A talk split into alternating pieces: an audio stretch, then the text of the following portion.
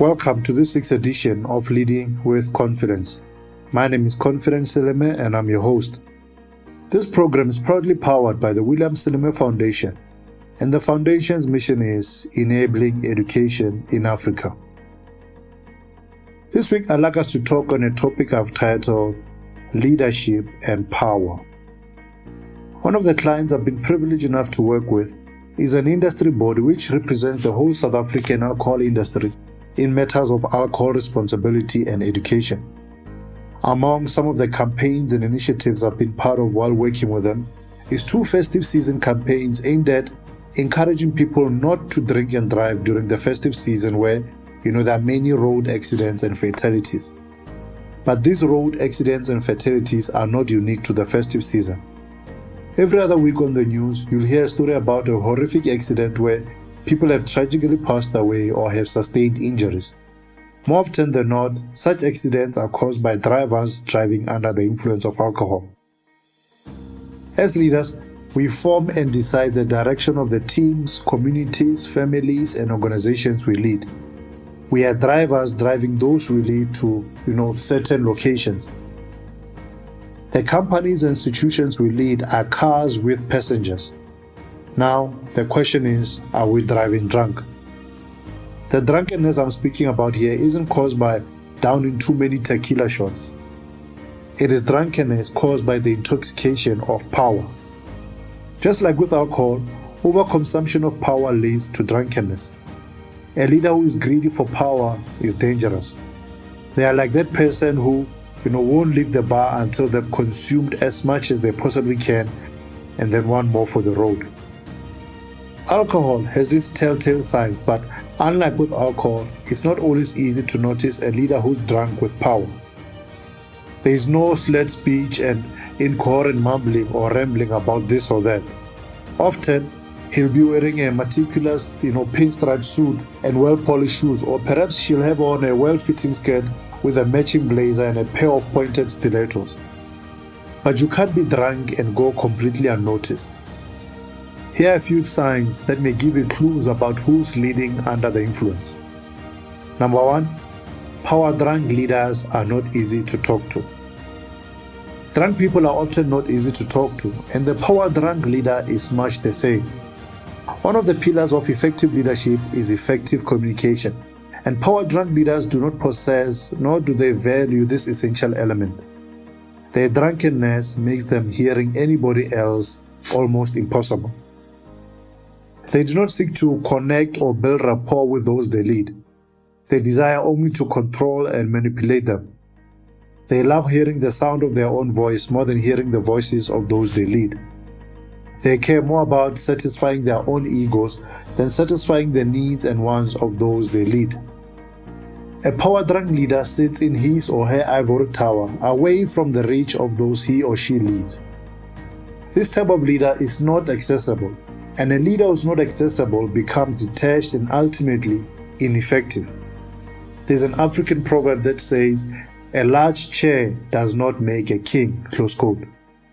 A leader who's content to sit on the big chair of a title without fulfilling the requirements of that title is not a leader. A leader who does not add real value to their title is like one of those stuffed lions you see at the museum. It's got all the outer features of a kingly, majestic lion, but there is no real substance. It can't defend the pride when attacks occur. It can't go and hunt when meat is needed. It looks the part, but it can't play the part. Number 2, power-drunk leaders are feared. Another trait of a power-drunk leader is that people fear him or her. Even when they see that the car is traveling at 250 kilometers per hour, they are too afraid to speak to the drunk leader, and when the car crashes, everyone is affected. People end up losing their livelihoods and their dignity. The car a leader drives, whether it's a corporate organization or a family, has people in it, and the driver's decisions always affect the passengers. The passengers should be able to speak freely to the driver, and they have the right to have the driver hear them. This goes back to the communication issue, and true leaders understand that communication has more to do with listening than speaking. When leaders are better doers than they are listeners, they end up doing a lot of unimportant and unnecessary things. When you study dictators like Adolf Hitler, Benito Mussolini or Idi Amin, you'll notice that fear was a central element in their leadership. Those they lead did not have the freedom to approach them with ideas and suggestions. They had to walk on eggshells and assume extreme subservience when interacting with them. There are many modern Hitlers, Mussolinis and Amins in our society today. They too are feared and unapproachable. They lead with a my way or the highway attitude, and instead of inspiring those they lead, they psychologically suppress and oppress them and cause them to shrink and diminish rather than shine into their greatness. Number 3, power-drunk leaders easily lose their way. Another thing about drunk drivers is that it's easy for them to lose their way. A drunk driver may have a decent idea of where they want to drive the car to, but their drunkenness blurs their vision and it clouds their judgment. They can take a wrong turn that leads the car and everybody in it to an undesirable destination. Power-drunk leaders are often so concerned with holding tightly onto their power and position that they lose sight of the purpose of the journey. Their power drunkenness causes them to forget what the original mandate of their leadership is. They focus on personal ambition and forget about the collective vision. Rather than serving, they demand to be served. It is wrong and misguided focus that robs these leaders of their true north, causing them to lose their way. It causes them to lose their influence and it causes them to lose the respect and admiration of society. Eventually, they lose impact and ultimately, their names become tainted and they lose their legacy. They become known not as great pioneers who persevered on the leadership path, but rather as those who fell and failed to rise from their fall on their leadership journey. Number 4, power-drunk leaders have a low sense of morality. Another thing about a drunken person is that they can't walk straight. This speaks to issues of ethical practices. Leaders who are drunk with power seldom follow moral codes of ethics. They are willing to cut corners or bribe or sleep with the right person in order to reach a particular objective. Drunkenness has a funny ability to loosen up a person's morals. To ask such a leader to walk in a straight manner is like asking a man who has downed a bottle of whiskey to walk along a straight line without staggering or falling. It is highly unlikely to happen. All the financial scandals, the sex scandals, the abuses in different forms can be traced back to power drunkenness. It is leaders who were so absorbed by power that they believed they were beyond reproach. Their drunkenness caused them to believe they could do whatever they wanted to do and wouldn't have to answer for their actions. Such is power when it overpowers the one holding it. Power can be addictive.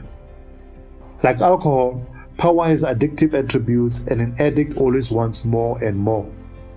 Power-drunk leaders want absolute control. They do not want to share it. They might let someone else have a sip here and there, but they'll make sure that everyone at the table knows that the drink belongs to them. It is theirs and theirs alone. But as leaders, we are not called to hold all power. We are called to empower. Addiction of every and any form is unhealthy because it seizes the psyche of the addict and it arrests their ability to control themselves. Leaders who refuse to let go of power and control in order to empower others need to be admitted to rehabilitation centers. They are power junkies addicted to a deadly substance. If you always need to be in the driver's seat in order for the car to move forward, then your leadership is extremely flawed. One of the pieces of evidence of effective leadership is how your people perform when you are absent. If your absence causes chaos and regression, then you haven't done a great job as a leader. You haven't empowered them enough. Imagine that you're driving and you're taking on an extremely long journey. Along the way, you get exhausted and can't continue driving. You must ask yourself who else in the car would be able to competently occupy the driver's seat and take hold of the steering wheel. Who has been prepared for such a moment as this? It's too late to prepare when the need arises. The person or people must have been prepared way in advance. Whom have you identified to take over from you? Or are you so consumed with power that you haven't even thought about succession? Your leadership vision and mission must be so great that it outlives you. It must necessitate that you empower and train up others to continue carrying the torch and to take hold of the baton. So what is needed? Sober-minded leadership is needed. Leadership that thirsts not for power but rather thirsts to make a positive impact on company culture. Leadership that thirsts to empower and raise other leaders.